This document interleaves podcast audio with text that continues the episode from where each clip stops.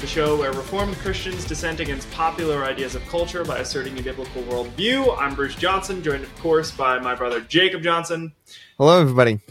And we are also joined by the campus preacher, Keith. Pastor Pete Darrell. Yeah, thank you so so much for joining us. Good to be here. Yeah, it's it's pretty cool. You we you know being in Moscow has its perks. Yeah, that, yeah, and, and it's a small enough town. We're always going to bump into somebody. Yeah, exactly. So, yeah. it's, it's So I think awesome. you've been here two, Yeah. two times in the past couple months. Yep, And so yep. yeah, both times at church. Yeah, it's you. been great. Yeah. bumped into each other at King's Cross, and we were like, "Hey, we were looking for something to do for our discussion topic. Come, you want to come and Want to come us?" in? So, So yeah, so here we go.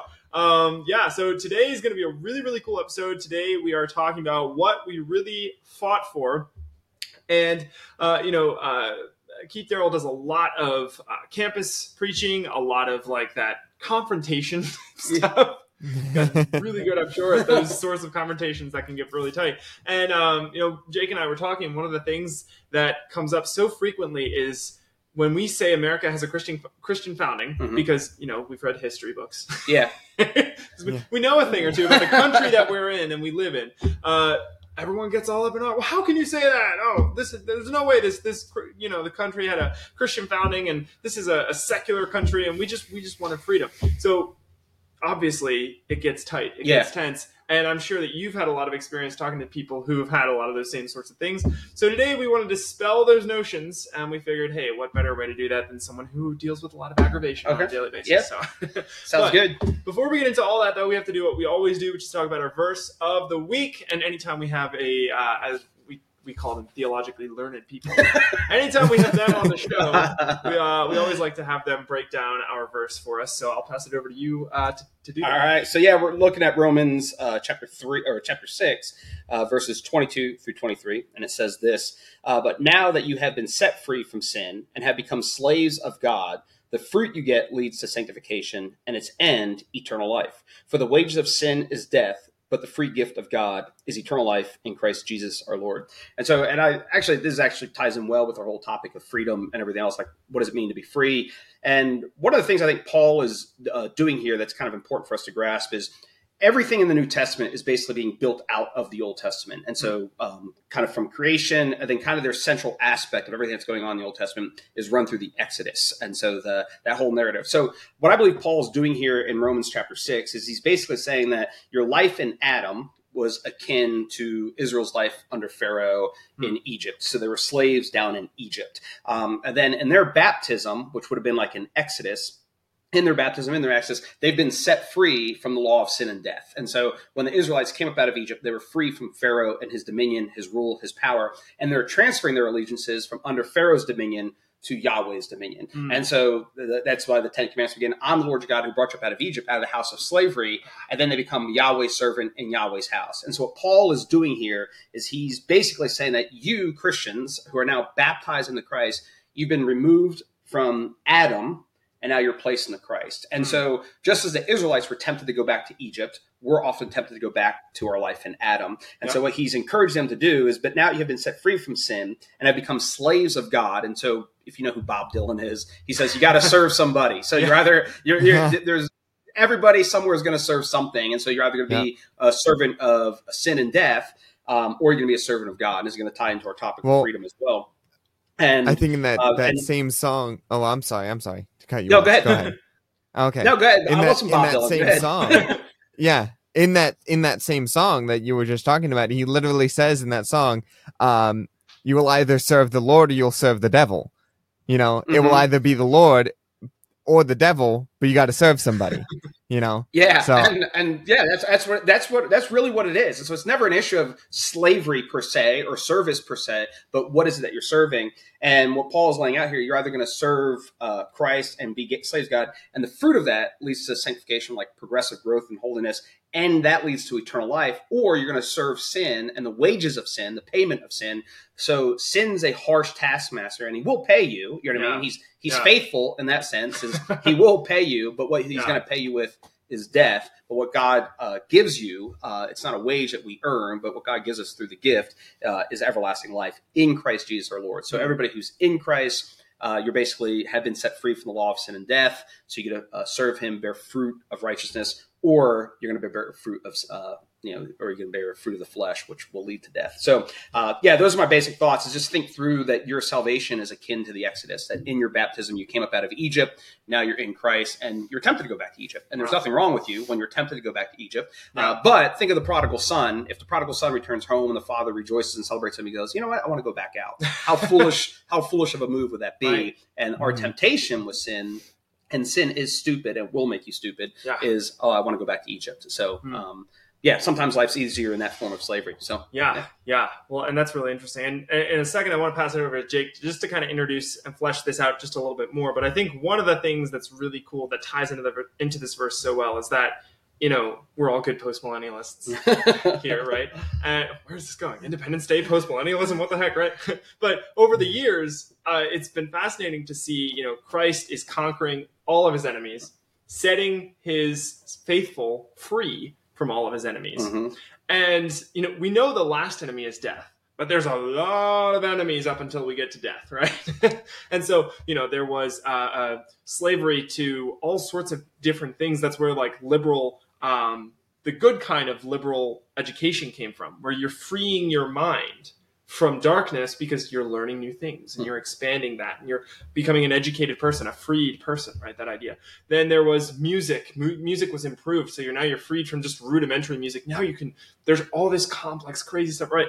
Medieval Christianity, Christendom, all this, and then we get to the period of American history where now we're freed from oppression of tyranny. But we have to think about all of these different places, all these different periods in time when freedom became a thing. when when Christ conquered that enemy, Mhm. what was it for, right? Why was liberal education a freedom that was unlocked?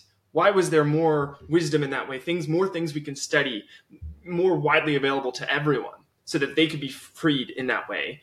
It was so that they could then be slaves to Christ, to take that knowledge, to take that wisdom, and apply it to Scripture. And so, um, Jake, I can I can give it to you if you want to talk about like how that compares to civil government, um, especially during during that era. If you had any thoughts on that. Um, not many uh in that in that regard, but um, so if we're gonna start going into the topic, I do, I I I did uh what I brought up on Monday, uh, where, um, the founding fathers right had a view of freedom that was right, and this is sort of where we want to take this discussion, is talking about what was the point of independence, right? What was the point of this war, this fight that we fought? And um and that if we look at today, right, the Republican Party or at least their mantra, what they say is that they're they're fighting for freedom or everybody says Right. that they're fighting for freedom. They want freedom, they Yeah, want liberty, that, they yeah. want Yeah. Yeah, yeah. Um, but the the interesting thing is that they're fighting for this ideal of freedom. They're fighting for freedom, whereas the founding fathers fought for freedom to become slaves to God. Right? Yeah. That that wasn't It's- the it's end goal. The end goal. Freedom. Right, right. So moving to the to the topic that Bruce and I wanted to get to, um, we're in a sense talking about this debate that's going over whether or not this founding of America was a Christian founding. So to get some before we get into specific questions, give some brief thoughts. Um, Keith, do you have any I um some things that you might want to say on the topic of the Christian founding that might be pertinent to a debate or at least in an informal debate with another person.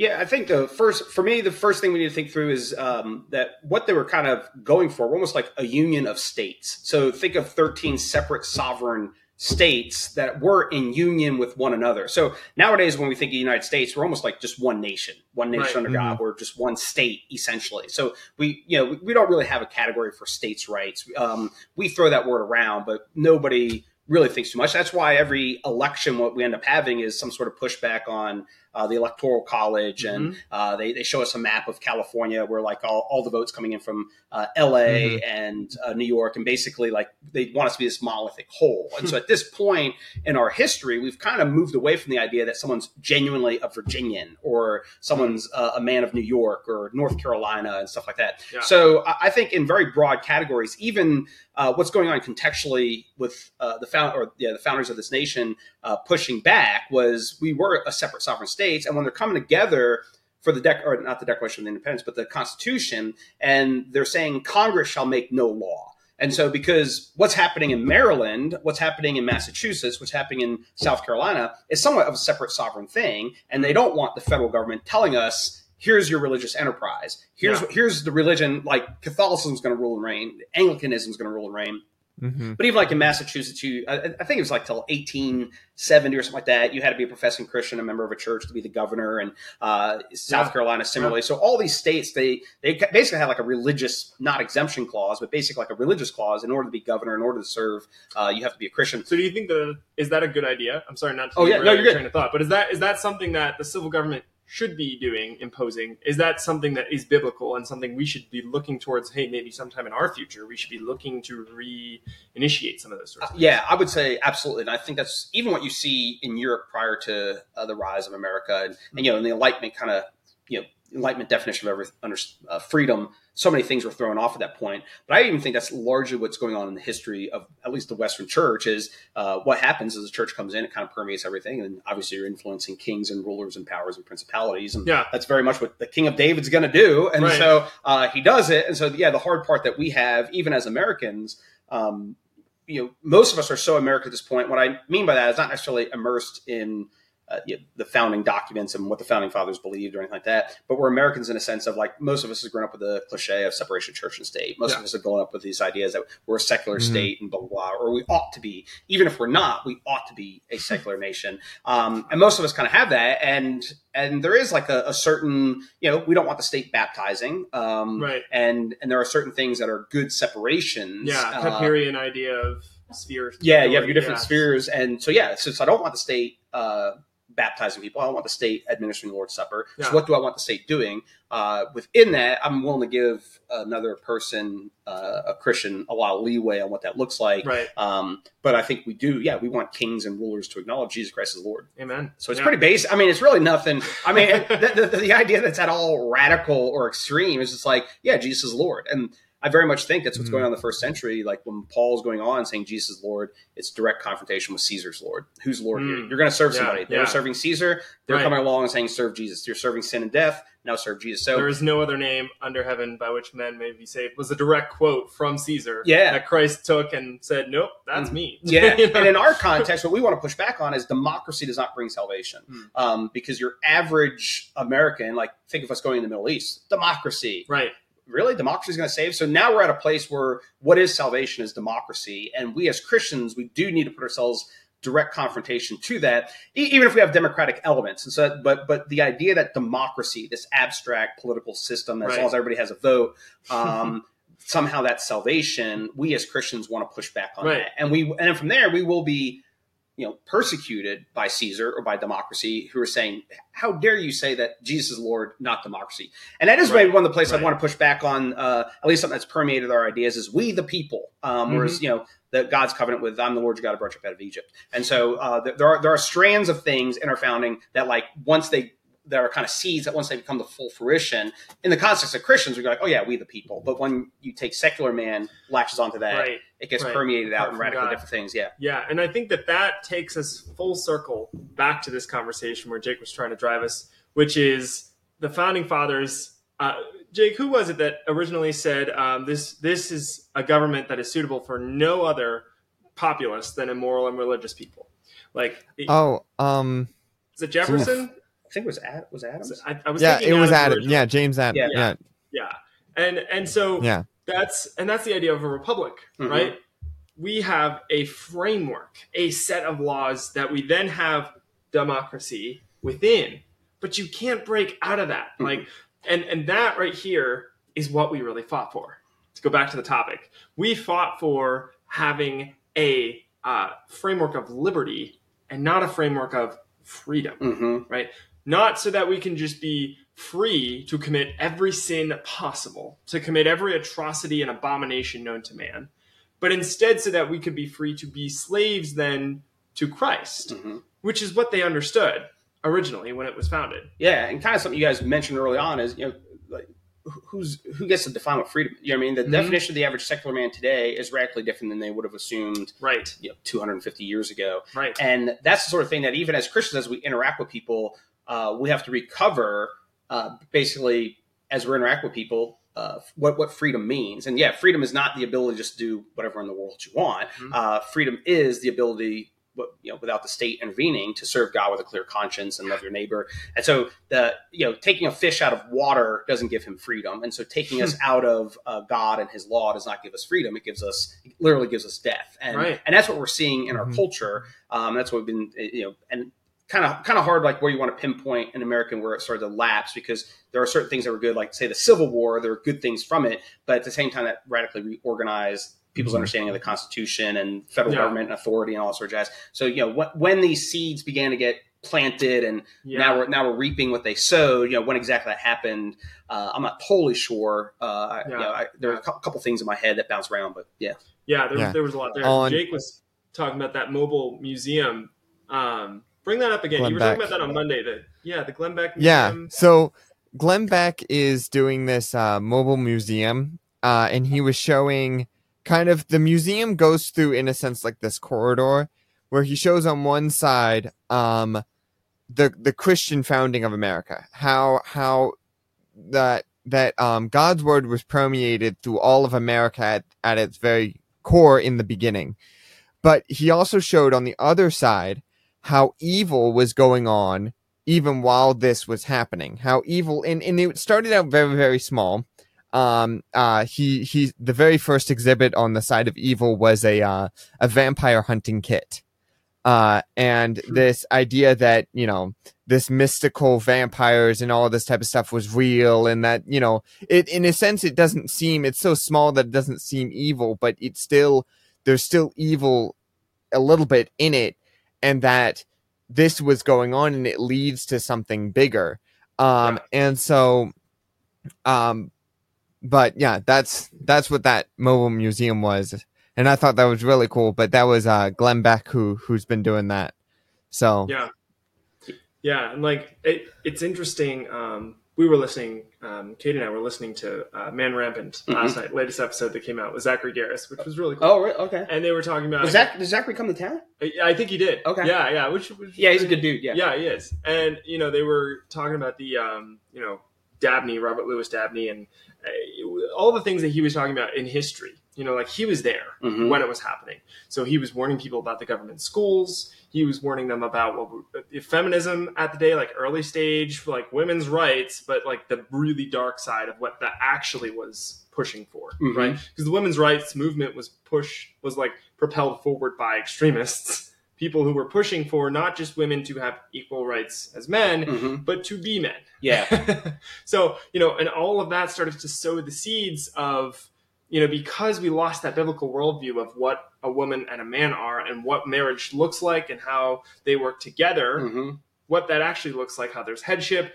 We lost that. And so we started to get this idea of like, oh, well, then what, mm, women and men are the same thing. And Yeah. it's just like, we should just, you know, women should be men and men can be women. And then where do you think transgenderism came from? You know, like, Yeah, and mm-hmm. that's a. I'd say that's exactly the sort of thing that we do need to fight for and think through more thoroughly. Is like, yeah, what does it mean to be a man? Like, obviously, even in our culture right now, what does it mean to be a man? What does it mean to be a woman? Because even like a little bit, what I, you know, if I could throw the feminists a bone 200 years ago or 150 years ago, because what you kind of had was the Enlightenment come along, Yeah. and they and throw they wanted to throw off God, and uh, instead of God, we're going to have Yeah. reason kind Right. of govern everything, and so we don't really need God. We're just going to be governed by reason. And they come along and say, oh, well, men are reasonable, women are unreasonable, and they're nice to look at, and they're dainty, and all that sort of stuff. And you Right. throw that in with the Industrial Revolution, yeah. and you yeah. got to turn women inward and into the home, and then you put them on a little dress, and they get, kind of become these dainty little things. Mhm. Whereas, like prior to that, you know, they're going down the river washing clothes. They have, they have to do a lot yeah. of things, and uh, prior to it, so I think you had a convergence of ideas of the uh, Enlightenment, the rise of um,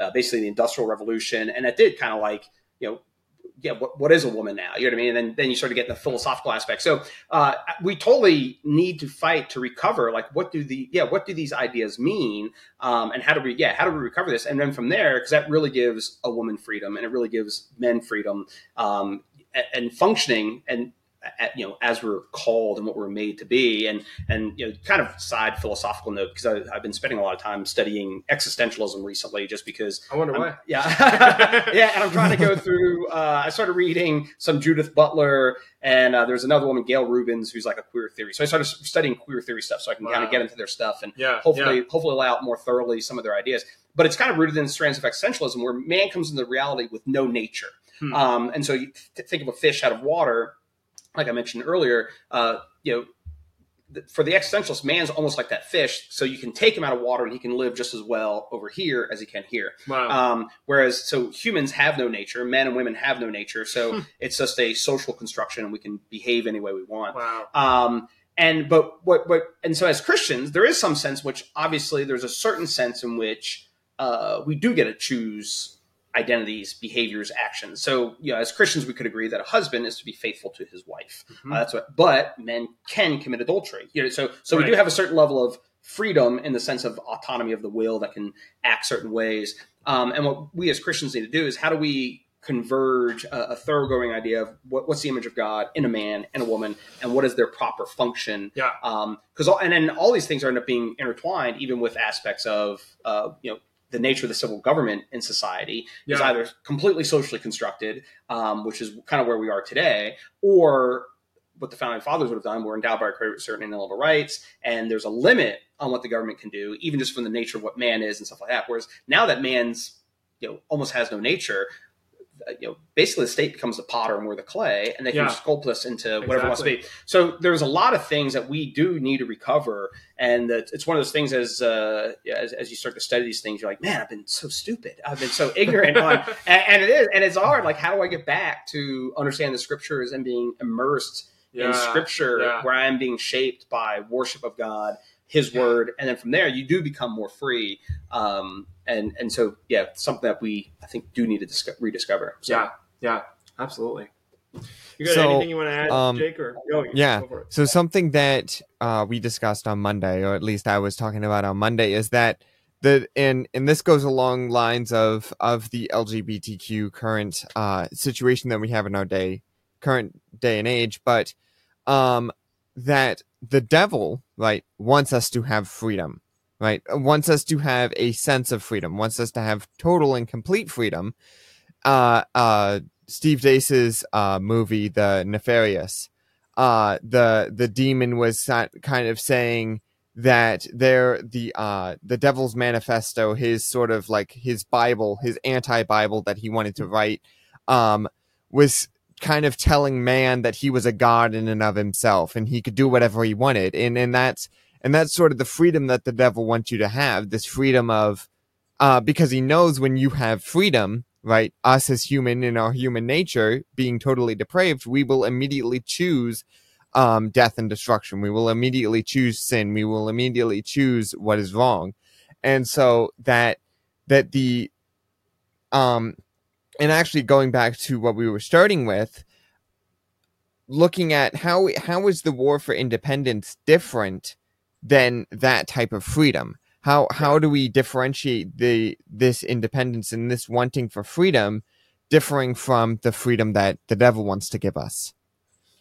Yep. Yeah, and, and then obviously I have a little bit of debate whether or not the American Revolution was conservative or a liberal revolution. So, like, yeah, obviously I had the French Revolution about a decade later, which would be much more of a secular, satanic revolution, where they literally had a Mhm. goddess reason being brought into Notre Dame and all that sort of Right, jazz. So, right. it's, Mhm. uh, whereas what the founding fathers were, at least in some part, looking to do was here's your role, here's what you're supposed to do, and they're seeking to use even their own history of, um, you know, here's a backdrop of what the role of the civil magistrates is, and here's Yes. why actually you're the ones usurping Yeah. your or, ordained role. And so what what we would want to argue is that uh, the founding fathers were actually it was a conservative revolution in the sense that they were trying to restore uh, or keep the traditional Western Yes. concepts of government, and the Western governments were overstepping their bounds. Well, and what was really cool about about the, that is, you know, like biblically, it's really hard to defend revolution hmm as a biblical idea. Like, oh, Christians should be revolutionaries. Uh, no, Yeah. but like we should be in the business of culture building and nation discipling. hmm Yeah. and so that was really cool. Like what they did, which is why I'm partial to the term war for independence, hmm because like they did it. In my mind, they did it the right way. Gary DeMar goes through this in uh, Volume One of God and Government, and he goes through the history of what they did um, and the way they did it. The first thing they did was let's go to Deuteronomy. What does the Bible say that civil government should? What are the what's the responsibility of civil government? What should it look like to structure a civil government according to the Bible? So they looked at Romans 13, they looked at Deuteronomy, they looked at all these different passages and found, oh, so it's the justice division of society hmm and not much else. you know, like, oh, okay, cool. So now what do we do? Because clearly what we have is a king. Mhm. And, and that's not what God, we, we already have a king. His name is Jesus. hmm We don't need, there's no king but Jesus, hmm right? And so now, ah, so now we have to do something differently. How do we do this? So they structured their own, they all got together. They had these groups, these meetings, Continental Congress. They had, they went through the steps. They wrote a document. They created a, a government uh, system. And then they said, all right, we are unified. We are our own country. Now we declare independence. And so it was done so much differently than the French Revolution. hmm They were just like, oh, we're, we're down with the aristocracy, you know, like just let's them eat cake, you know, like it was just like it was just chaos. There was no structure, there was no order, there was no let's look at what the creator of the universe says and Mhm. follow him. Yeah. It was whatever. you Yeah, know, it, was- was a legitimate revolution. So yeah, it was Yeah. a uh, it was a legitimate flipping over the like trying to flip the Right, board. And so right. like if a revolution is the total overturning, yeah, we were trying to keep in a strain with uh, traditional society and what the West has done. Yeah. Whereas the French Revolution was, uh, yeah, kind of Yeah. kind of yeah, basically trying to give us a new creation. with blood. Yeah, but they're trying to give us a new creation through that chaos. And so Yeah, yeah, Gary yeah. DeMar uh, uh, North has a good book. Hmm. Regeneration through chaos or salvation through chaos. Oh. It's on Marx, really, but to look kind of, yeah, kind of into that concept that salvation comes through. But all these things are intertwined because, like, um, freedom. You know, the communist has a definition of freedom. The capitalist has a definition of freedom. The Mhm. the Christian, the Muslim. So everybody's going to use the term freedom. Everybody's going to use the term peace. Everyone's going to use the term justice. And and the question was, you know, how are we stuffing those words? Yeah. Um, and we all believe in salvation. Like even you know the what's going on now. Like they're trying to bring about a new society a new creation and all right w- but how do you do that? And so it's Yeah. either with true content from god or it's going to be uh, fundamentally lies and Mm. and ultimately even uh, america or whatever it is it you know things we know and it's kind of christian cliche but truth sets us free. So what, what's the thing that ultimately america needs? What where's real freedom found? It's in the truth. Mm. and uh, as christians it, it is. It's us pressing that truth um, into every nook and cranny of our being, and not only that, but into our cultures as well. And that's when our culture will again have freedom. But yeah, as of right now, like we don't have freedom, and you can see it on people's faces, you can see it in their haircuts, you can see it on their bodies. Mhm. Um, and it is like we're we're almost like the early apostles going back to the pagan Roman Empire, and like yeah, how do you set these people free from gods? I Right. think they are serving right. uh, they are serving the devil. You know what I mean? Yeah. They really, they really Right. are, and they're under the, the rulers and powers and principalities of other gods. And um, and the way forward is is ultimately the gospel. So Yeah. and Yeah. that's that's the simplicity of announcing the death, burial, and resurrection of Jesus, and kind of we look at that in Romans chapter six of uh, individuals. Uh, and then also with a corporate identity, but going through that new exodus, uh, the way of salvation is, is baptism in the gospel. Amen. So And if I can just add one final Yeah. thought, um, what's really fascinating is we, o- I think we overestimate the strength and tenacity and ability they have to do what they're doing. hmm You know, like I, I we give them too much credit. So much of what they're allowed to do right now is because we aren't stepping into the fray and holding the line. hmm We aren't saying no, you're not doing this. Because if we did bring the shield of Christ, if we really did bring full armor of God to bear, it would be over Mhm. in, a- in a heartbeat. hmm Uh, the, the latest, uh, I just read this. Our, our research team sent this article into our chat, and uh, so with all the, the the the hearings and everything, the court decisions that happened last week, was it Oxford or one of Harvard, Yale, one of the top universities are recommending that their students get therapy to deal with the, the court decision. that came down last- It's like, It was uh, Really? Boston Yeah. This is what- University. Yeah, what's that?